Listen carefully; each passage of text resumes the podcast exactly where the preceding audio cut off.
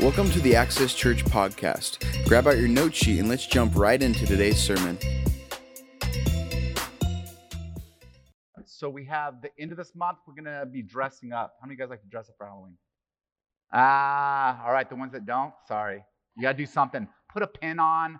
Wear a weird. I don't know. Just do something. But it's gonna be. Uh, it's gonna be fun. We're gonna dress up. We're gonna have uh, all kinds of things afterwards. Food after church, uh, and then uh, we'll have pictures.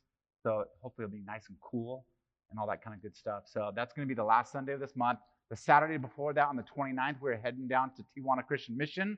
So we're going to be hanging out with the kids and the teenagers down there. So you can sign up. All these things are online. So you can sign up online for that. Also, we are back in connection groups this week. So we had a one week break. So you'll get email.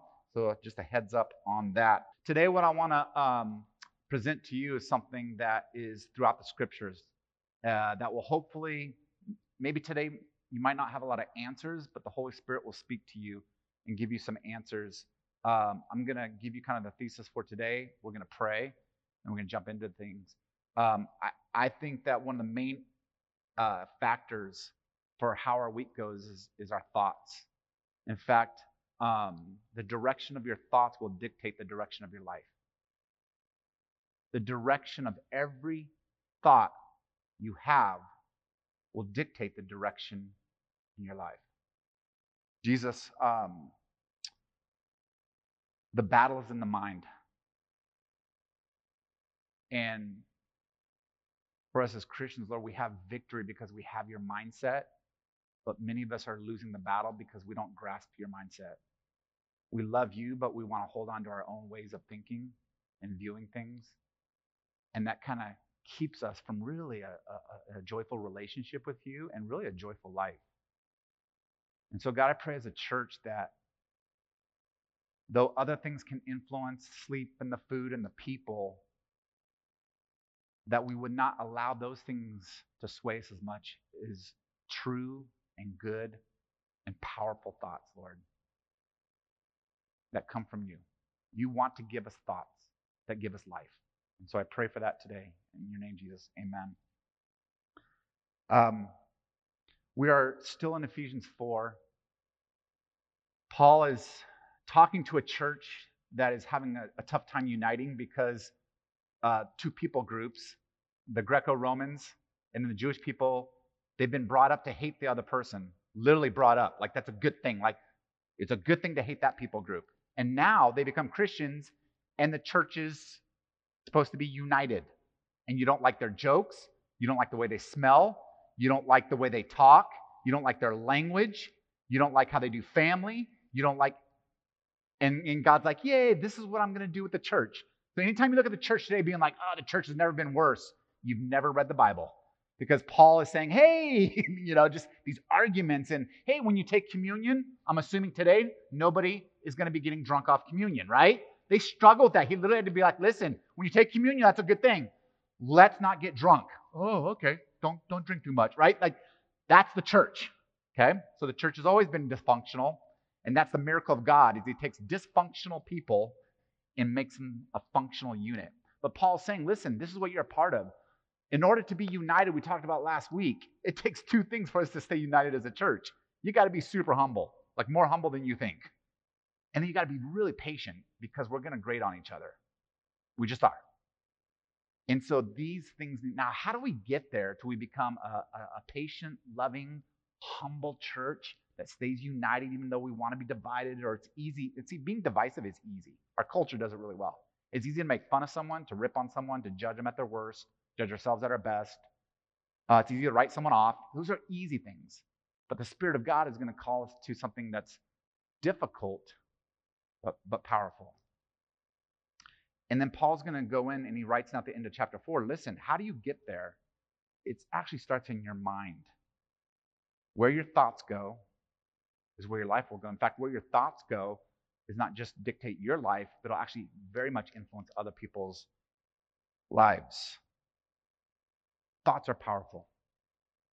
Let me give you an example. Today, um, if any of you went to universities, you know this, but even if just culturally you're aware of this, what's the dominant thought of today?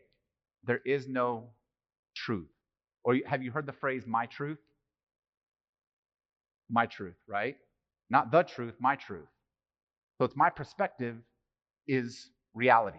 Even though my perspective is not reality, I'm going to make it reality, right? Uh, another thing that you'll hear um, from especially people in power, this is a, a, common thought. Um, politicians use this a lot. Change the narrative and you change reality. I'm just going to change the narrative. But is it true? Doesn't matter. I'm going to change the narrative, and then there's a new reality, right? And, and we kind of rip on our culture, but where, how do we get here? Have you ever thought about that? Like, how do we get there? Because that doesn't make any sense. And we're seeing the full fruit of that kind of mindset, right? Where things just don't make. It's like, no, no, that, that's you can't just do that. It actually started back with uh, early Greco-Roman thinking. Um, if any of you read, uh, took any philosophy classes, Plato's very popular, right? Plato would actually argue that there's absolute truth. Now, the Greco Romans were truth seekers, just so you know. And this is uh, early 5th century BC, right? This is 2,500 years ago. And we always think that like we've evolved and we're smarter now. Then you haven't read history. Those people were brilliant. And they were seeking truth, right? And so Plato was trying to write about that, that there are these absolute truths, but there's uh, one of the philosophers that he was debating was Protagoras.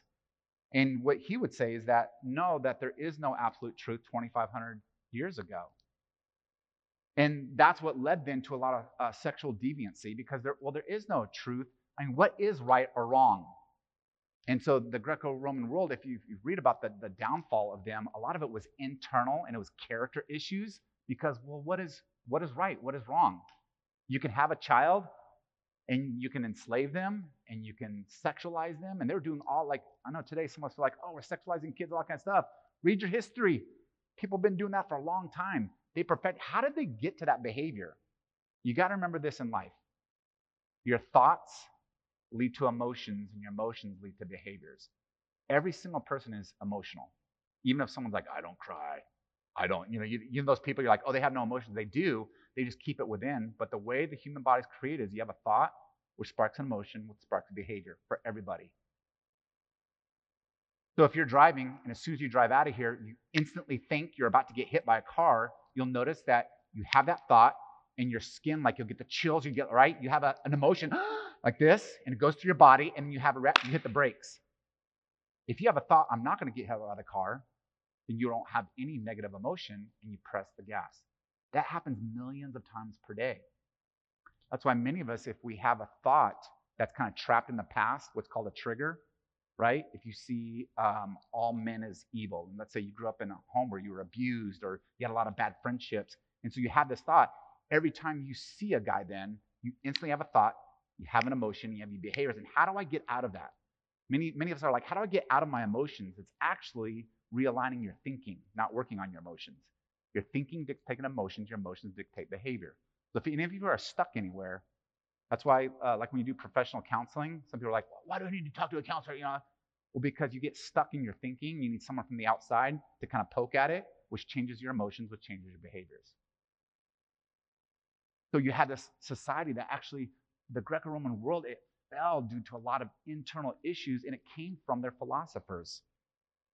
Now, this continued through and in the 15th century, and how it affects us today is uh, in the 15th century, this uh, man named Michael de Montaigne argued that we should be tolerant because there is no absolute truth. So he argued against that word tolerance, right? We hear that word today. We need to be tolerant. Didn't exist uh, or didn't start today. That was 500 years ago. And how that worked out, he said we need to be tolerant. And when you read history, that in France they actually began to tolerate cannibalism. Because what is right or wrong? When you have that thought, that leads to these extreme behaviors. And so then he had philosophers that were debating him, and they were debating it, but but De Montaigne said, hey, we should be tolerant because everything is relative. And they actually, they actually had to debate is cannibalism right or wrong? 400 years later, this thought continued to go through into Germany. Nietzsche, Kant, Spang, Spengler led the 19th century in the 1800s relativism in Germany. Now, what's the big deal? So they're saying everything's relative. Well, do you know what happened in the early 20th century in Germany? exterminated millions of Jews. How do you do that? You dehumanize them. How do you dehumanize them? Well, because you take away absolute truth that all people are valuable. We're going to take away that truth. And when you read history, now there's a lot of other factors, how Hitler got into power, right? There's economic factors like that. But these things that influence these men and the men around Hitler is you could justify making people animals because there is no truth. It's whatever I say is the truth. Where did that start? He was influenced by 18th century philosophers in Germany. And you don't see the effects of these thoughts until years later, right? How do we get here today then? Well, from there, there was Americans that were influenced by these philosophers in Germany. Edward Westermarck influenced the next generation of intellects in universities in the 1950s, 60s, and 70s. And he said that there is no standard of morality which makes us more tolerant and better with critical judgment. There is no standard of morality. So, what he's saying is you actually have better judgment if you don't have a standard of truth and just let everybody have their own truth. That went into the university system. The intellects are like, that sounds amazing. And that's what influences our universities today. If any of us go to a university, and I almost got kicked out of a class for this at San Marcos, so I know. And this was back in the 90s, so I can't imagine today. But you raise your hand and you try to make an absolute true statement, you'll get kicked out. The teacher literally tried to kick me out for debating something that she said was relative, and I said, it's not. How did we get here? Thousands of years. Thoughts, right? Dictate emotions, emotions behaviors. Ephesians 4 17 through 24. This is why the battle is in the mind. Where Christ wants to win is in your mind, in your mindset.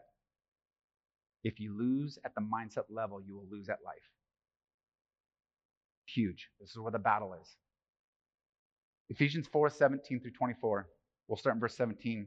Paul says, So I tell you this and insist on it in the Lord that you must no longer live as the Gentiles do. That word live means literally to walk. Don't walk like Gentiles. Don't mimic them in the way that they do life. So that you must no longer live as the Gentiles do. Well, how do they live? He said, in the futility of their thinking. In the futility of their thinking. Go ahead and circle or underline that word, or maybe on your note sheet. The word futility, because someone's like, well, what does that mean? Literally, the Greek means aimless. Aimless. You're just shooting random, hoping to hit a target, right? So you and, and, and so you're just shooting everywhere. It's it has it has no sense of direction, no sense of purpose. Thinking goes all over. Truth is relative. It's my truth. And someone are like, wait, that makes no sense. Yes, futility of thinking. You're just trying to grab onto something. And he said, don't live like that in randomness, futility, aimless thinking.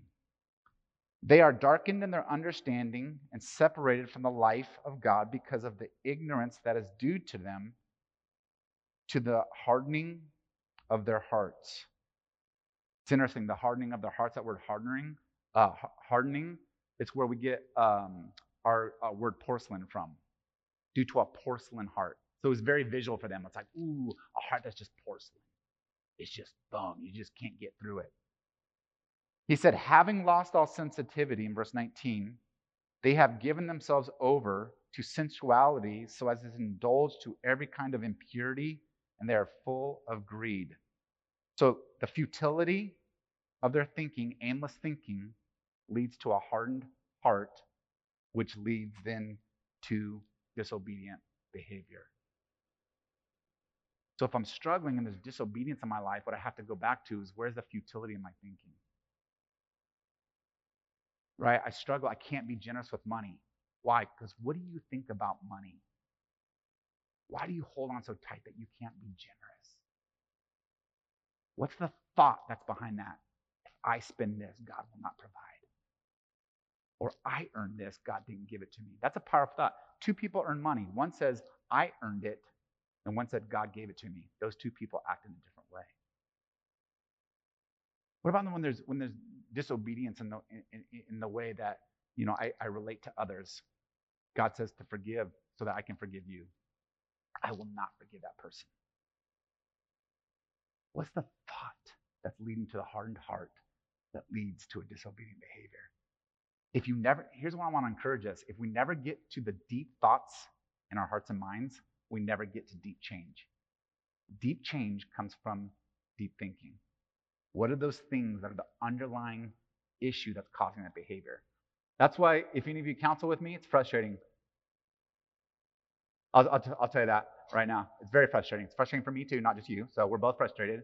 Why is it frustrating? Is because what I've got to do is get through the baloney of your behavior and get to the thought which is causing that behavior, and that's very hard for some of us.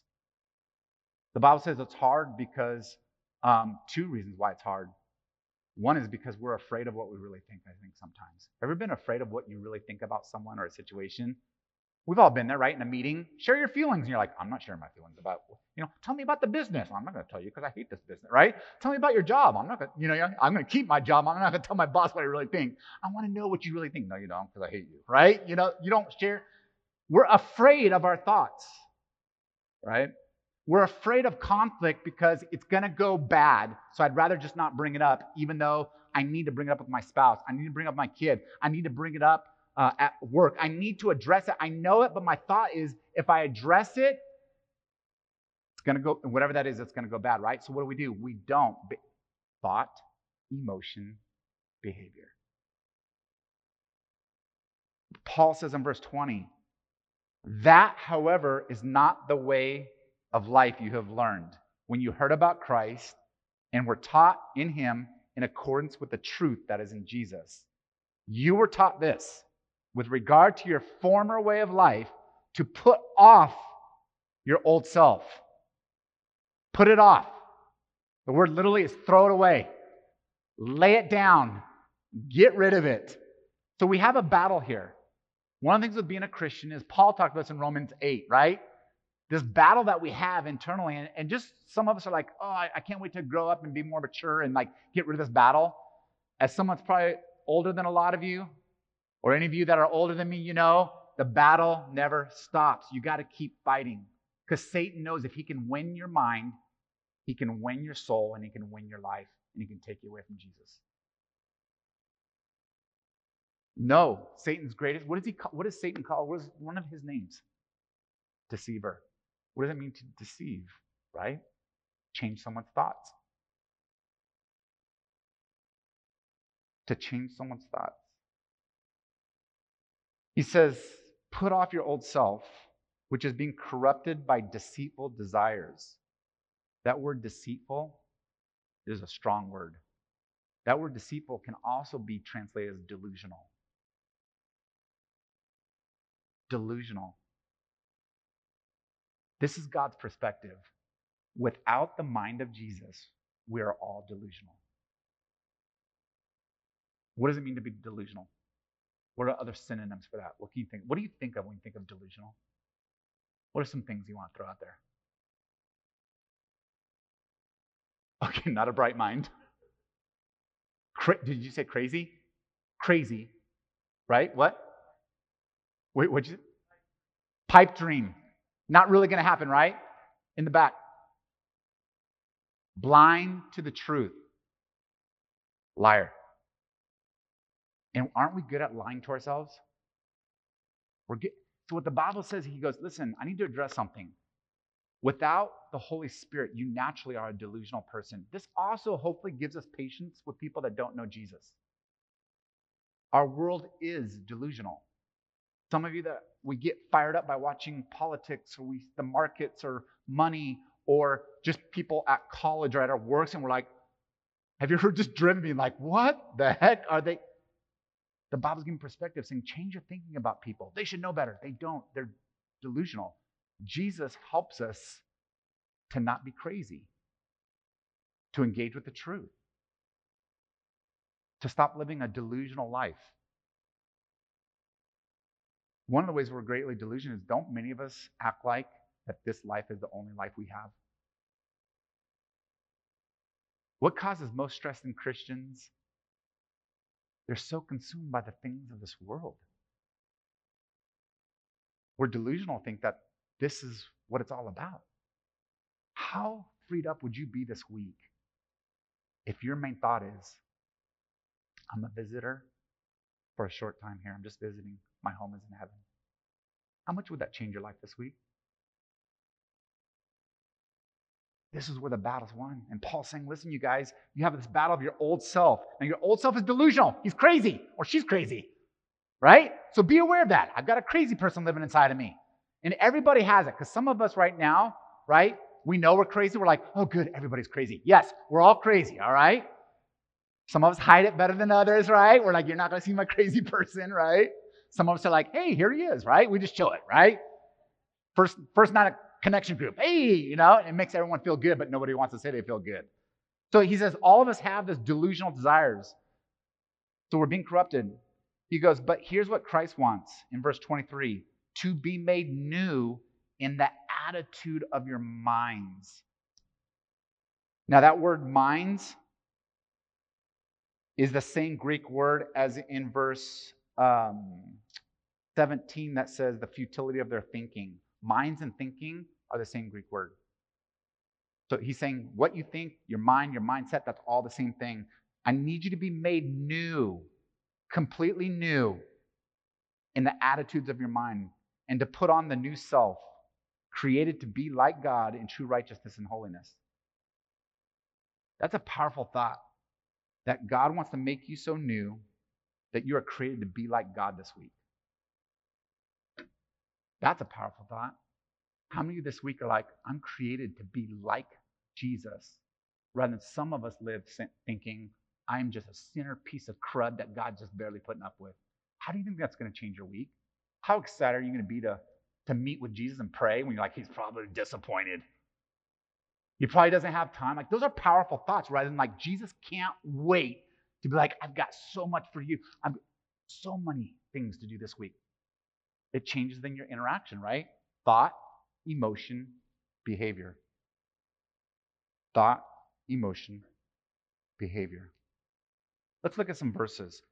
I, I just want to look at a few verses. Let's just kind of, I don't know which one's going to hit you. Maybe write down one that stands out to you. Let's just bathe in what the Bible has to say about the way we think our mindset. And I'm, I'm, I'm going to trust that God right now is going to pick a word or a sentence for some of you. And you're like, Jesus, I needed that today. That's what I needed today. Uh, 1 Corinthians 14 20.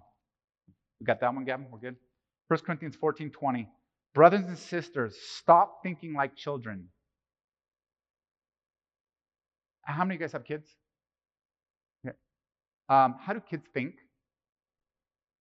What's the mindset? Anything describes the mindset of your kids? Say what? Random. Right? Just all over the place, right? You know what kids are amazing at?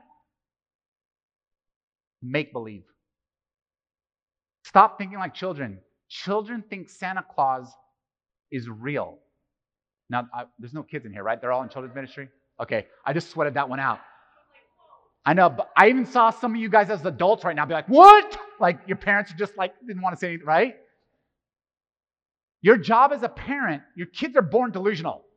How delusional? Like they pop out being like, you're going to do everything for me, and I'm going to do nothing for you. That's a child, right? You can do that's delusion. That's not real life, right? You've got to learn to. Part of the job as a parent is bringing your kids from a delusional mindset to reality and truth because that'll be good for them in life. Okay? And Paul says, listen, stop being thinking like children. Stop being delusional about this life, that this is all there is. Stop being delusional about heaven, that there's not, you're not going to really live for eternity. Stop being delusional about God and the Holy Spirit being in you and that you don't have power in your words and in your prayers. It's delusional thinking to think my prayers don't mean anything. Why is it delusional? Because the Bible says you're wrong. Reality is when you pray, that's why the Bible even says be careful what you say because even evil words can have consequences in the spiritual realm. Be careful of your words. Cursing someone, there's effects in the spiritual realm. Imagine if you lived with that reality rather than delusion on my words just kind of float and don't mean anything. Stop thinking like children. In regard to evil, now be childlike. Don't be a professional evildoer, right? Be a child, be innocent. But in your thinking, be like adults. Deal with reality, live in reality, live in truth, and the truth will set you free, right? Being delusional does not set you free. When you see someone delusional at work, I remember that uh, uh, when I was a job as a um, human resources job. Have you ever seen these people where they're so delusional they thought more of themselves of what the business like they the business needed them?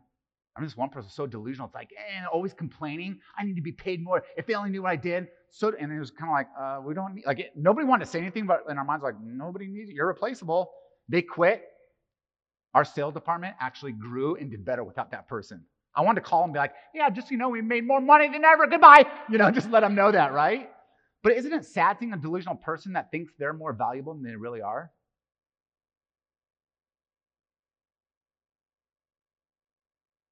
Stop thinking like children. Don't be delusional. Think like an adult. Romans 8 5 says this Those who live according to the flesh have their mind set on what the flesh desires, but those who live in accordance with the Spirit have their mind set on what the Spirit desires. How do we get out of delusion? One of my questions I have for you today is how much of your mindset is on the things that the Holy Spirit and Jesus are thinking about or based off earthly things? your body, your money, what people think of you. Imagine if you changed it this week and you said, I want to set my mind, God, on the things that your mind is set on. How that would change your week. How would that change your emotions and how would that change your behaviors then? Philippians 4 8 says it like this Finally, brothers and sisters, whatever is true, whatever is noble, whatever is right, whatever is pure, hey, whatever is lovely, whatever is admirable, if anything is excellent or praiseworthy, think about such things. How would it change your week if this week you thought about things that were admirable, that were good? How would it change your week if you took a night and you didn't watch Netflix and you said, I'm just going to think about my mindset on all the good things that God has done in my life? In me, through me, how would that change the way you interact with your kids? How would that change the grace you showed your spouse? And you're like, oh my God, he's been so patient. And I know some of us like, I want to be more patient with my friends, with my spouse, with my kids. And you're trying these behavioral things, and God's like, I got to change your, it's your mindset. Don't start with the behavior, start with your thoughts. Are they true? Are they pure? Are they lovely? Are they admirable? I was uh, doing marriage counseling, and we were just having an honest conversation. The guys, uh, this guy felt bad. He really wanted a good marriage, and uh, he just felt like he couldn't do it. And he said, "How do you how do you do it?" And I'm not saying I have a, a perfect marriage, but Christine and I are partners, no doubt in life. I think there's a maturity, there's a stability there, no doubt, right? And I go, what will change your marriage is when I realize that Christine is not mine, but God gave her to me so that I can give, back, give her back to Jesus better than how I found her. And that changes everything. That's why I won't call her a name. That's why I won't yell at her. That's why I won't threaten her. That's why, even if I disagree, I try to ask questions. Why? I have a thought of, I'm going to stand for Jesus. And he said, That's my daughter. How'd you do with her? That's different than I need to be in a marriage and I'll give as much as you give. Two different marriages. All right, we got some more. Romans 12, too, because I know you guys want more. Like, convict me more, Brian. Convict me more. Hopefully, God is speaking to you, not me. Romans 12, 2. Do not conform to the pattern of this world, but be transformed by the renewing of your mind. Then you will be able to test and approve what God's will is, his good, pleasing, and perfect will. Some of us struggle with God, what's your will in this situation? God, what do you want to do with this uh, do we move? Do we not move? This, this financial thing. What do I do with the kids? All these kind of things. And God says the best way to do that is to make sure that you're being transformed by the renewing of your mindset. Because many of us will do marriage or parenting or we'll, we'll work a job depending on how the world wants us to do it rather than what God wants. I remember that um, this was years ago. I was leading a connection group, and this one guy was really struggling in his walk with God and he was really hit and miss at connection or small groups, right? And uh, finally, I said, I said, hey, what's what's going on? Is it commuting? Because he worked on Saturday. He's like, no. He's like, um, you know, my job just, you know, they require a lot of me. And he worked in IT. And I said, okay, well, what if you told him no? Well, uh, And I, no, I'm just asking. Like, you know, you know, he's like, well, you know, I can't. What if you told him, no, I, I have to go to Bible study. I'll show up early the next morning. I'll show up, you know, like, I'm like, no, I'm just asking, would you get fired? Well, no, no, they wouldn't fire me. Would they be angry with you? And he kind of thought of it. He's like, mm, pro- pro- actually, probably not, because they always praise me in that. But would the business shut down because you didn't work that extra hour and a half? Like, would it shut down? Like, we can't, well, you know, no. It's interesting going after his thoughts. He cared more about what his boss thought about him than what God thought about him. That's what we got down to. Why wasn't he showing up to group consistently? He had all these excuses, and it sounded good to all like, oh, the commute, oh, I work down in San Diego. And at the surface, we're like, oh, yeah, that sounds good. Okay, don't worry about it. Until someone pressing, like, wait, is that the real reason?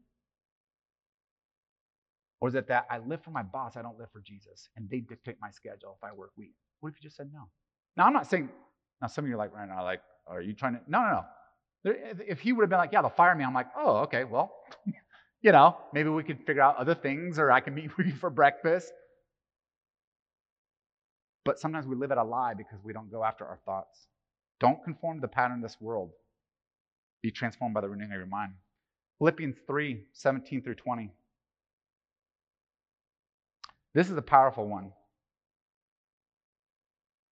Paul says, Join together in following my examples, brothers and sisters, just as you have us as a model. Keep your eyes on those who live as we do. For as I have often told you before, and now tell you again, even with tears, many live as enemies of the cross. Okay, he's going to define what does it mean to be an enemy of Jesus? This is powerful. Their destiny is destruction. So they're not living for eternity, they're living for now. So this world is everything. Okay, so someone that doesn't think about eternal things is an enemy. Christ. He says their God is their stomach. What does that mean? They have no self discipline. Whatever I feel like doing, I'm going to do. So here's the thing their life is based off their feelings, not off their thinking. Many of us, if I were to ask you what your worst decision is in life, many of those decisions come down to how I felt, right? Oh, I felt like it was, and we make those decisions, but feelings can be easily deceived if they're not understood as far as what are the thoughts that we base those emotions on. And he says, so someone that is against Christ is someone that destiny is their destruction, their God is their stomach, so they just go with whatever they feel like, and their glory is in their shame. So they actually glorify sin. They think it's something that they should post about, laugh about, um, or celebrate. He says their mind is set on earthly things. But our citizenship is in heaven, and we eagerly await a Savior from there, the Lord Jesus Christ. When we have our mind consumed by things of this world, it's going to be tough to be partners with Christ. And inadvertently, sometimes we can actually be enemies of Christ. I've told this story before, though, that when I was a little kid, I think it was like five or six, we were playing soccer. And as you know, kids do, they get confused on the field, right? And one of the kids on our team, the ball just popped out and they were so excited, so much emotion. The ball was there. Because you know how kids play soccer, they're all in a group like this. The ball pops out, and this one kid, the ball's right there, and they're emotion, emotion. What do they do? They just kick it in any goal they could kick it in. And the kid scored a goal for the other team on our team. Now what's interesting is the kid kicked the goal. I remember the kid was like, like, like super excited. And all the parents were like, no, you know, inadvertently scored for the wrong team because driven by emotion, not by like, wait a second, which direction am I going? I think some of us inadvertently we're excited to live for Christ, but when we don't think it through, we're kicking the ball in the wrong goal, and Satan's like, oh, that's just my opinion, or that felt right, or that's what my mom told me, or that yeah, but did you base it off the Word of God? So, and again, I'm not saying you're doing it on purpose, but thinking about life, I know for me sometimes, if I'm honest, sometimes I think about my words, how I tend to live my days. I try to, before I get out of bed, first thing I do, pray. Think, Lord, what do you want of me today? What can I do for you today? Just something simple. That's all I do. It takes like a minute and I get out of bed and get going. I try not to get out of bed without having those first thoughts. How I end my day is Jesus, how did I do today? What do I need to change? Not out of guilt and shame. What, what do I need to change? Holy Spirit, speak to me. Yeah, that attitude there, that word there. And sometimes, you guys, even as a pastor, I'm like, oh, I scored for the wrong team. I let my anger go. And I thought it was, I actually thought it was righteous anger, and it wasn't. It was selfish anger. I thought I was justified, and I wasn't. And so it's good for all of us to make sure that our mindset is not on earthly things, but on heavenly things. And lastly, Colossians 3 2 through 4, Paul says this Set your minds on things above, not on earthly things. For you died, and your life is now hidden with Christ in God. When Christ, who is your life, appears, then you will also appear with him in glory. And what Paul's saying here is it's an active, intentional thing. Set your mind on things above. It doesn't naturally happen.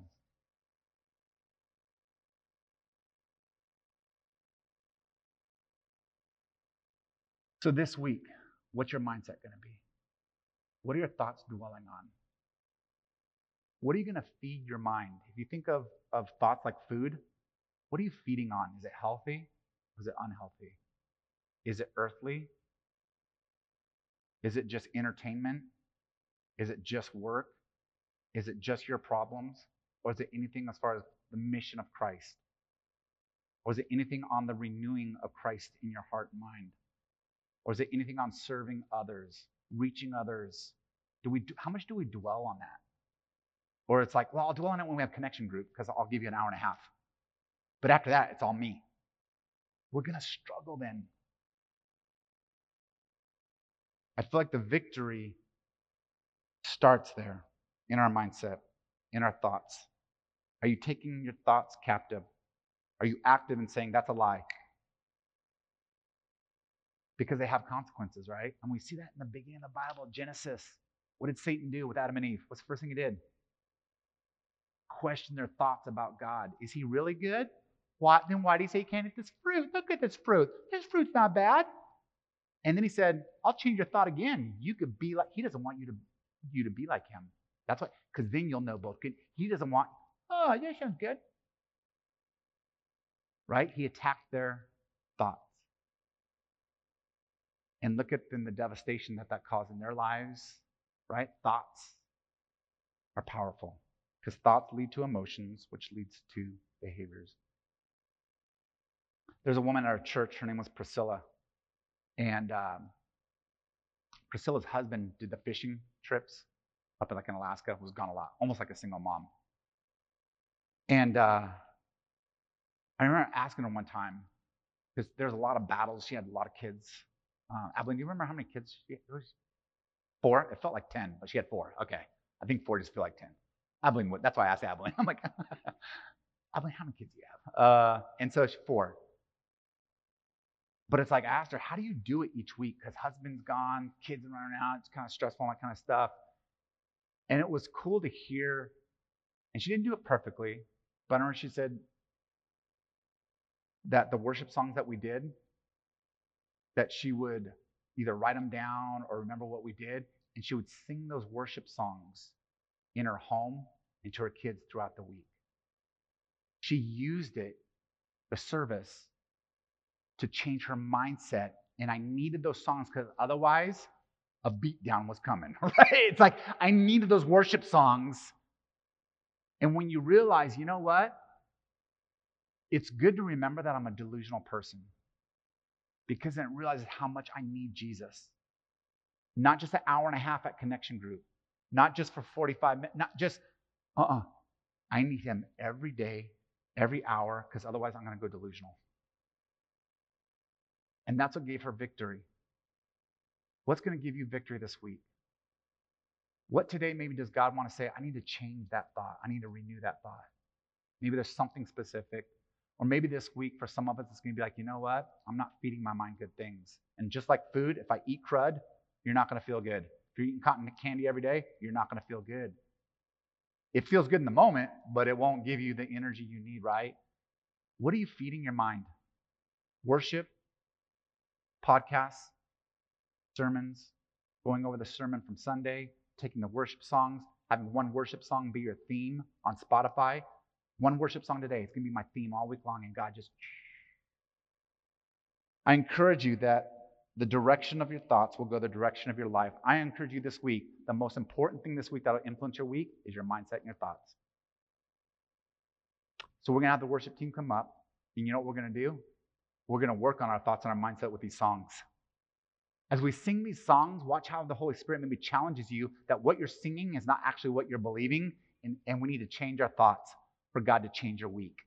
We got to change your thoughts for God to change your week. And so, as we take communion too, you can do that anytime during worship. And I just want to encourage you that that's one of the great ways to change our thoughts too.